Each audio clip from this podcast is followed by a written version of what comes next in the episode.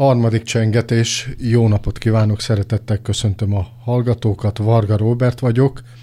Április 29 a Tánc világnapja, ebből az alkalomból Demcsák Otto harangozó díjas koreográfus a vendégünk, a Sopron Balett vezetője és egyúttal alapítója is. Április 29-én másképp ébred az ember a tánc világnapján, mint egyébként. Hát én is köszöntöm szeretettel a hallgatókat. Nézd, nagyon nagy feladat van azt hiszem most minden művésznek, sőt minden embernek az ilyen drámai korszakokban, amit most lassan, sőt több mint egy éve megélünk ebben a lefogozott létállapotban, ami a, amit a pandémia okozott. De szükség van ezekre az ünnepekre, hogy az mindegy, hogy milyen világnap van, mindegy, hogy tulajdonképpen ki mind, mit ünnepel névnapot szeretjének a, a névnapját, mert be kell aranyozni egymás életét. A tánc azt hiszem, hogy ősidők óta nem csak az örömszerzés művészeti ága volt, vagy az esztétikai szépségnek a megjelenítése, hanem a, a rituáléknak is az eszköze nagyon kikoptak az életünkből a rituálék, pedig nagyon kellenek, és ezek ilyen ünnepnapok, mint például április 29 a tánc világnapja, ez rávilágítja a figyelmet tényleg a, a táncművészetre, a táncosokra, a koreográfusokra, mert hiszen ez egy nagyon-nagyon nehéz és nagyon szép szakma, és nagyon rövid. Hozzáteszem, hogy nagyon kevés táncosnak adatik meg, ami nekem megadatott, hogy 50 éves koromig táncoljak, persze koromnak megfelelő szerepeket, mert a sérülés, a genetika, ezek mind-mind befolyásolják azt, hogy ki meddig táncolhat. És nagyon-nagyon büszke vagyok a táncosaimra, erre a tíz emberre, akik most a csapatomba tartoznak, mert hiszen a táncvilágnapi gálán, amit te is láttál, tényleg nagyon tehetségesen, nagyon-nagyon nagy erőfeszítéssel egy olyan programot tudtok végigvinni, ami azt hiszem, hogy a világ bármelyik tájékán megállna a helyét. Mennyiben másabb a táncműfaj, mint az összes többi társművészet? te már ismersz, hogy a testlélek szellem hármasságából szeretek kiindulni. Nézd, ha belegondolunk abba, a tánc az egyetlen, ami a testlélek szellem hármasságában aktívan részt vesz. És egy, egy nagyon fegyelmezett létállapot. A művészeti alapállás az azt hiszem, hogy mindenhol, minden művészeti ágnál ugyanaz, hiszen a világot szeretnénk eh, jobbítani, a világot szeretnénk jobb helyé tenni, hogy eh, most remélem eh, senkinek nem sértem meg a, a vallásos érzékenységét, hogy Isten országát kicsit lecsempészni a földre és ez egy kegyelmi állapot is, nagy felelősség, már aki természetesen ezeket felismeri, ezeket a magasztos célokat, és úgy hiszem, hogy a Sopron Balett műveiben, a szellemiségében, azzal, hogy a színházzal együtt, mert hiszen a Soproni Petőfi Színháznak vagyunk a tánctagozata, és a színész barátainkkal együtt nagyon be tudjuk azt az ívet járni, amit nevezünk küldetésnek így szerénytelenül. Van, akinek nem adatik meg, hogy táncegyüttest alapítson. Neked kiutott az, hogy két táncegyüttes megalakulásánál is ott voltál. Az egyik egy nagy legenda, talán kezdjük ezzel, ez a Győri Balettnek az alapító tagja is vagy, és örökös tagja. Visszautazhatnánk az időbe odáig, hogy mi történt akkor, amikor a Győri Balett elindult a hódító útjára? Mitől volt az egyedi, megismételhetetlen, és talán a világon is egyedülálló. Nagyon kevés együttes van, aki a létét, vagy ami a létét úgy határozza meg, hogy együtt szeretnénk maradni. Ez egy évfolyam volt, és az együttest szinte fölkérte vezetőnek a Markó Iván és persze feleséget, a Gombári Juditot, akik így egy nagyon profi és nagyon újszerű művészeti programot hoztak be a magyar táncéletbe. Ez a úgymond a Bezsári iskola. Ki hitte volna, igen, hát azt hiszem minden ember, ha visszagondol az életére, hogy, hogy hittük volna, és annyira magától értetődő volt, hogy a Győri Balett megalakult, ez a nyolc fiú, nyolc lány a Markó Iván vezetésével, akik tulajdonképpen a megalakulás után, a bemutató után három hónappal már a szkálában léptek föl, aztán utána szinte minden évben több turnét tudtak maguk mögött Európában, Ázsiában, világszerte mindenütt. És hát természetesen a magyar kultúra jó híreit örökbítettük.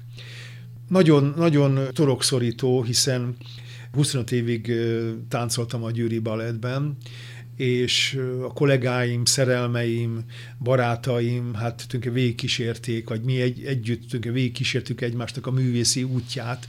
Hát volt, aki sajnos hamar eltávozott már körünkből, van, aki még tanít, koreografál, de tulajdonképpen nekem adatott meg az, hogy tényleg két együttesnek a, az alakulásánál bábáskodhatok, és ez egy nagyon-nagyon nagy hála részemről a teremtő és az embertársaim felé is.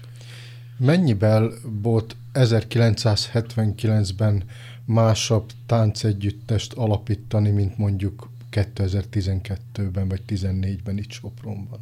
Ki kell mondani, más lett a világ megpróbálok mindig árnyaltan fogalmazni, és nagyon-nagyon konstruktívan megnyilatkozni a kritikáimban is, de tudomásul kell venni, hogy a technikai civilizáció, ami most ránk szakadt 20 éve, amiben természetesen nagyon sok érték és, és olyan, olyan kulturális csemege van, amit az ember tényleg nem, nem szinte nem, nem is tud követni, hiszen kinyitod az égi csatornákat is, ott van a művészeti ágak közül tényleg a, az összes, ami érték, de a társadalmi létre levetítve azért nagyon jól tudjuk, hogy ez azért eltompította a lelkeket. Nem olyan érzékeny, úgymond az ember, a közönség. Természetesen nem általánosítok, mert hiszen most is vannak fénylőlelkű fiatalok, kevésbé fiatalok, akik szinte éhezik a kultúrát, éhezik a, az úgymond a, a jót, az egész életüket valójában most mindegy, mit csinálnak, a szolgálatra, az értékteremtése teszik, és ezt mi tudjuk úgymond mi is szolgálni a művészet berkeiben.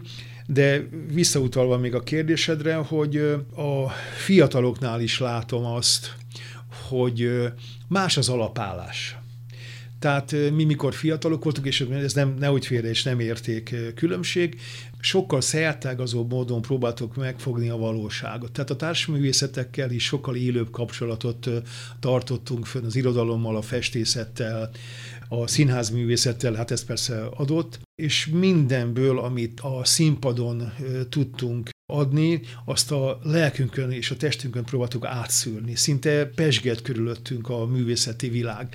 Most ilyen, ilyen, ilyen szekertáborok vannak. Jó, az életritmus is nagyon fölfokozódott. Hát nagyon jól tudjuk, hogy most kinek van ideje elmenni egy másik városba, egy másik színházat, egy másik balett együttest megnézni, de törekednünk kell rá, hogy ne zárkózzunk be. És hát éppen most a Táncvilág napja előtt a Győri Balettnek volt egy nagyon jó kezdeményezés az Együtt Egymásért, hogy a nyolc vidéki balett együttest bemutassa egymásnak is, és a közönségnek, és ez egy nagyon jó, remélem, hogy ez egy kezdet, hogy az együttesek jobban odafigyelnek egymásra, és megismerve egymás munkáit, talán mi közös produkciókban is részt tudnak majd venni. Menjünk vissza az időbe. 1979 őszére a Győri Balett leges, legelső előadásának olyan pillanatára, mielőtt felgördül a függöny, és ott álltok a takarásban, hogy most kezdődik a Győri Balettnek az első előadása. Mi zajlott akkor a lelkekben? A fiatalos hív, a fiatal embernek a, a reményei, a fiatalságnak a pulzálás az mind-mind ott volt mindannyiunkban, és most vissza a rituálékra, hogy Győri Balettnek is volt egy rituáléja, mi úgymond egymás kezét fogtuk egy körben. Ezt picit átcsempésztem a Sopron Balettbe is, mi most így középre tesszük a kezünket, és akkor van egy kedvenc, természetesen egy, egy, egy mondásunk, hogy ez az árkadás, vagy a namaskár, ami tulajdonképpen hátbarátságot jelenti, vagy, vagy a naphimnuszt, vagy a napban való merítkezést, és most, a, most bocsánat, hogy én már 60 elmúltam, tehát, tehát az ember lelke ugyan fiatal marad, a teste kopik, de tényleg ez álmaimban is nagyon sokszor, meg aktív álmodó vagyok, hogy, hogy megvan az a, az, a, az a pillanat, amikor úgy tényleg első alkalommal a színpadon ott álltunk, és fogtuk egymás kezét, és nagyon izgultunk, és, de nagyon hittünk egymásba, hogy a Gyűri Balett a napszeretteivel aztán berobbant a magyar tánc életbe, és úgy bennem van az, amikor vége volt az előadásnak, a fogadásra készültünk, mindenki nagyon örült, és akkor már úgy, úgy nagyjából a színpad sötét volt, le volt engedve a vasfüggön, és így lefeküdtem a, a színpadra, mint a papok, így lefelé kiterjesztett kezekkel, és úgy, de ösztönösen akkor még nem tudtam, hogy ez egy, egy, egy ősi katolikus beavatási szertartásnak a része, és úgy magamba szívtam a színpaddeszkáknak, a színpadnak az illatát, és úgy, úgy akkor még csak mertem remélni, hogy egy, egy nagyszerű élet után majd mögöttem. Melyek voltak azok a szerepek, amelyek meghatározóak voltak ebben az életszakaszodban? Ezt szoktam is mondani a táncosaimnak, vagy kollégáimnak, barátaimnak, mert hiszen, vagy családtagjaim, mert tényleg hát majdnem az, hogy ez közhely, de tényleg hát az egész színház majdnem egy család, meg kis színház vagyunk, meg kis társulat, de hogy minden szerepnek megvan a jelentősége. Minden szerep egy adott alkotói pályaívben lényeges, hogy ott legyen. Persze vannak csúcspontok, vannak mélypontok, Persze az első az mindig, mint a szüzesség elveszítése, a nap szeretteire, ami nagyon-nagyon szinte álomszerűen visszaemlékszem. Aztán a Párizs lángjai, Memento, Daphnis és Chloe, aztán a saját alkotói, mert természetesen itt Sopronban, a Csillagok szárnyán, most a Stabat Mater, mindig a legutolsó, az, az a legkedvesebb. Nagyon hálás vagyok a sorsnak, vagy a mindörökké való egységnek és forrásnak, hogy ezeket mind-mind megélhettem és megalkothattam, de hát ez persze olyan nagyszerű társak kellenek, most jelen esetben a Sopron Balett és a színház, és hát hozzáteszem, hogy a, a színházban, mint Pataki András igazgató barátom, egy nagyon nagy pajstartó, hiszen szereti a táncot, minden lehetőséget megad nekünk, hogy alkotassunk, természetesen a szűk anyagi kereteken belül, de a látványvilág, a művészi kiteljesedés az soha nem kophat meg abban, hogy esetleg kevesebb a pénz. És az András tényleg egy nagyszerű igazgató, aki ráadásul nagyon jó tanácsokkal is ellát néha. Tánc hozzájárult ahhoz, hogy te elmenjél az El Camino-ra? Igen, igen. Tehát, a, a, mint már mondottam, hogy hogy fiatal koromban nagyon nyitott voltam mindenfajta más művészeti ág értékeinek a befogadására, de ez abban is megnyilvánult, hogy nagyon szeretem a természetet, tehát szeretek túrázni, tehát aktív táncos koromban is fogtam a hátizsákomat, elmentem a Bakonyba, aztán most jelen esetben a, itt a lővérekbe, és úgy tényleg az ember egy fát megölelget, vagy leül egy, egy tisztáson, és egy, süt egy kis szalonnát, lefekszik egy fatővébe, alszik, szunyókál, napot néz, hallgatja a kis bogarakat, a madácsi csergés, ez mind-mind a lelkemet úgy kiteljesítette, és a Camino pedig úgy jött, hogy a Söli Meklénnek olvastam az ikonikus könyvét a Caminóról, és hát ezt mondtam majd, hogyha öreg aktáncos leszek, és be fogom járni, de akkor én 45 éves voltam, és az akkori barátom mondta, figyelj, nem járjuk be nyáron. És ez egy nagyon-nagyon hirtelen jött ötlet volt, hogy egy pár hét volt a bevásárlásra, a úttervezésre, és abba hagytuk a, az évadot június 15-én, és 16-án már a gépen voltunk a Párizs felé, akkor még nem volt Biarritzig repülő, Párizsba vonatra ültünk, és aztán, aztán le a, a Saint-Jean-de-Portig, és azt 42 nap alatt bejártuk, és hát életem egyik legszebb élménye ez is természetesen, hogy, hogy a, a befelé vezető utat is megjártam, mert ez is úgy azt hiszem közhely, ezt nagyon sokan megélik, akik beérek a kaminot, hogy, hogy az út a fontos, nem a cél, és hogy befelé a legnagyobb út. Ez egy ilyen kis taoista gondolatok, de nagyon érezhető. És hát azon túl hogy a katolikus vonulatok is azokban a templomosok által épített templomokban hát szinte húsba vágóak visszavágysz oda, vagy visszamentél, vagy elég volt ez az egy olyan élmény, amely beépült az életed? Még tervezem, hogy bejárom. És hát főleg úgy, hogy, mert akkor, amikor tehát először bejártam, akkor azért kellett nézni a természetesen naptárt, mert hiszen szeptemberben elkezdtünk a Gyűri Balettel, de reményeim szerint, amikor majd pár éven belül bejelem újra, akkor már nem kell nézni. Ha kell egy hétig ott maradok egy jó helyen, ha kell 50 nap, ha akár két hónap alatt bejárom, mert például ez is egy nagyon érdekes dolog, hogy amit ott tapasztaltam, hogy azon túl, hogy nagyon-nagyon sok értékes ember ismerkedtem, van akinek egy életprogram, van, aki így oda-vissza járja a kaminót. Van, aki csak a franciát, van, aki megcsinálja a portugál utat, van, aki akár körbe-körbe is megy. Jó, természetesen a legjobban ki kiépített út a francia Camino és a portugál, ezek össze is érnek, de valami frenetikus, tényleg olyan energiák mozgatják ott az ember testét, lelkét, szellemét, amiben azt hiszem, hogy az egész életükben lubickolhatunk. Te mindig mondtad, hogy egy táncos soha nincs kész, viszont akkor mikor jó egy táncos? Hát ez megválaszolható, hogy minden embernek életében vannak olyan sorsszerű próbatételek, sorsszerű feladatok, amiket meg kell oldani. Mikor az ember fiatal táncos, akkor azt hiszem, hogy nem vagyok álszerény, egy picit narcisztikus. Ezt már, ezt, ezt már levet, levetkőztem. Jellemző is esély, azt hiszem minden egyes művésze, ide nekem az oroszlánt is, tehát sikert akar, pénzt, csillogást, hódítást, és amikor az ember már kicsit úgy, úgy, úgy letisztultabban látja saját művészeti ágát, akkor már tényleg az alkotás a szolgálat a lényeg. Aztán, mikor már jön a, a hattyudal, akkor már tényleg azt lehet mondani, az aratás, hogy akkor ami bennem van, azt, azt megmutassam értékén, odaadjam a, az embereknek, és mondom, remélem nem, nem, nem álszerénységnek tűnik ez, de mind-mind ezeken én már túl vagyok. De táncosi csúcspont, hát most legyünk őszinték, nagyon behatárolja egy táncosnak a, az értékközvetítő képességét, a fizikai állapota. Az én tapasztalatom az, hogy egy táncos úgy 32-35-ig van a csúcson. 30 után már nagyon kegyetlen, minden év nehezebb. Kopnak az izületek, izmok rugalmassága kicsit már úgy itt nyiszog, ott ropog, meg hát mondom kell hozzá, tehát isteni szerencse, meg hát tervezett és tudatos élet. Tehát nagyon sokan azt hiszik, hogy a művészeti életben a különböző művészek milyen bohémok és milyen szertelenek, nem.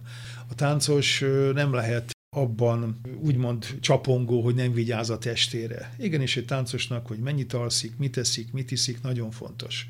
Jó, természetesen az ember, mikor szünnapja van, akkor megpróbál az életnek a habzsolásában is, úgymond, főleg fiatalként úgy tipródni, de mondom, 30 után már nagyon meg kell tervezni egy táncosnak az életét. Nem, nem lehet úgymond önromboló nem minden táncosból lesz koreográfus, de mi dönti el azt, hogy egy táncosból koreográfus lesz?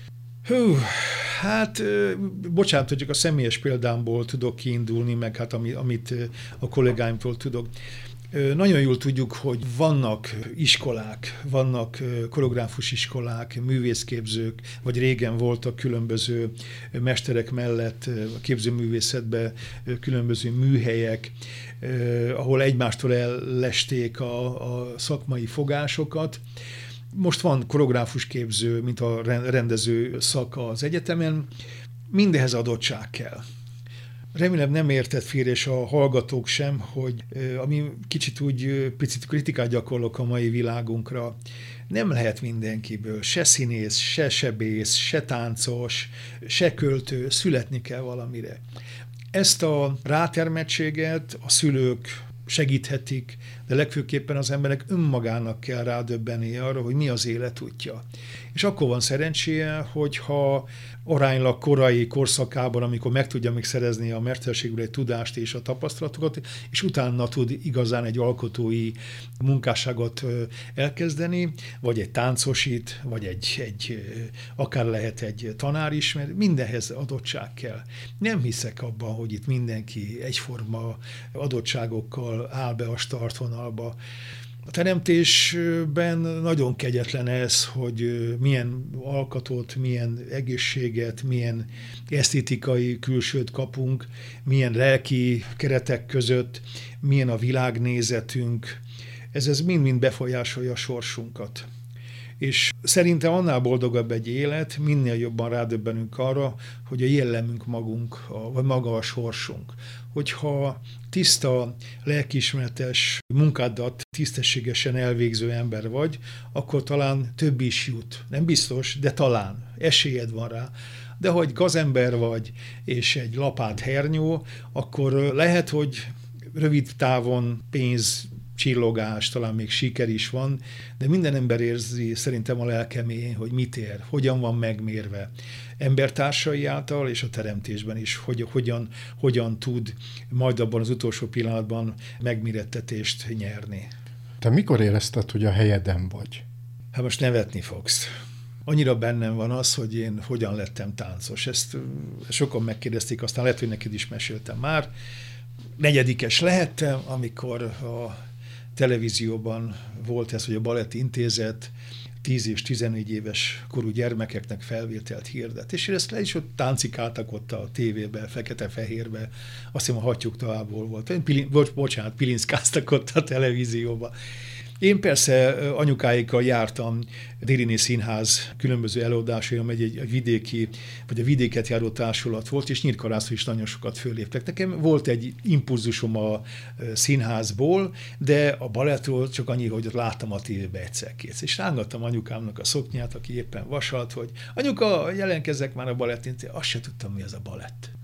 Jaj, kisebb, hagyjál már békén. De anyuka, izé, jaj kisfiam, és így napunk keresztül, szóval a, a, a, apámnak szólt, hogy figyelj, töltsd már ki azt a jelentkezési lapot, úgyse veszik föl. Hát fölvettek. És azóta, mint a sinautót így meglöktek, és azóta gurulok. Nagyon érdekes, hogy a tánc része az életünknek nagyon sokszínűen, sokfajta stílusban, de hogyha nézőknek egy része meghallja azt a szót, hogy balett, akkor megriad. Még mindig. Érzékelette ezt? Persze. Ami, utaltam a beszélgetés elején, hogy ez a technikai civilizáció, ez a, ez a, vagy, a, vagy ez a bizonyos fajta világkorszakunk, ami hát természetesen ez a vízöntő világkorszaka, ami a megtisztulás ide, ennek nagyon az elején járunk, elvonja az embereket. Ez is próbatétel a természettől, egymástól, a klasszikus művészeti ágaktól, tehát a hagyománytól, hogy mindenki azt hiszi, hogy most, nagyon, most a legfontosabb. Nagyon fontos a most. De hogyha a múltat nem ismerjük, nem tapasztaljuk, akkor jövőt se tudjuk építeni. Ezt már nagyon sok okos ember megfogalmazta. A balett, vagy pontosan a táncművészet egy, hát el kell fogadnunk, egy réteg művészeti ág. Nagyon színes a magyar táncélet, hál' Istennek. Tényleg hát nagyon sok jó klasszikus táncos van, nagyon sok jó modern és kortás táncos van, a street dance is nagyon jók a magyarok, tehát úgymond a, az amatőr táncmozgalmak is nagyon erősek. De valahol tényleg nem épült be a köztudatba. Tehát míg a táncrész mindig az embereknek a, most bocsánat, azt mondja, hogy, hogy vagy azt mondja, hogy ja, csak ott táncikálnak, vagy, vagy jaj, balett az meg olyan unalmas, meg, meg egy letűnt korszaknak a lenyomata. Én arra törekszem itt Sopronban, hogy olyan táncművészetet lopjak be az embereknek, még, tehát aki először lát táncot, lopjak be a tudatába és az esztétikai világába, ami tetszetős. Látszódjon rajta, hogy hogy művészeti érték, technika, emóciók vannak mögötte, történet van mögötte, hogy ne legyen az, az, az a sajnos erről nagyon sok alkotó tehet, hogy úgy alkot, hogy nem érdekli a közönség, hogy, hogy nincs üzenet, nincs esztétikai tartam, csak hogy önkiteljesedés van. És ettől a néző nagy évben elfordul. Nem ezt szeretném. A táncnak, utaltam rá, nagyon sok stílusa van de a tánc igenis, hogy kell, hogy a jelenkor emberének is az életérzéseit visszadja, és a múlt emberének is az életérzéseit, tehát a hagyományt is tükrözze. És hát mutasson a jövőbe valamit.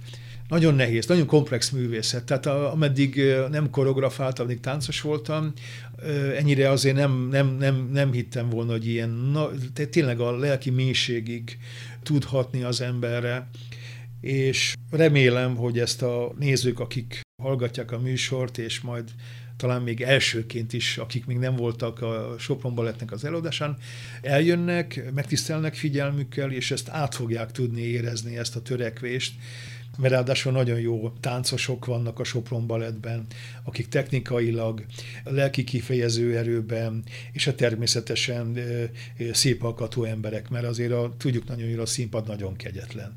Tehát én nem hiszek abba, hogy 80, 80 kilós nőknek puffognia kell a színpadon, finom permet esőben, vagy homokot szórma egy, egymásba.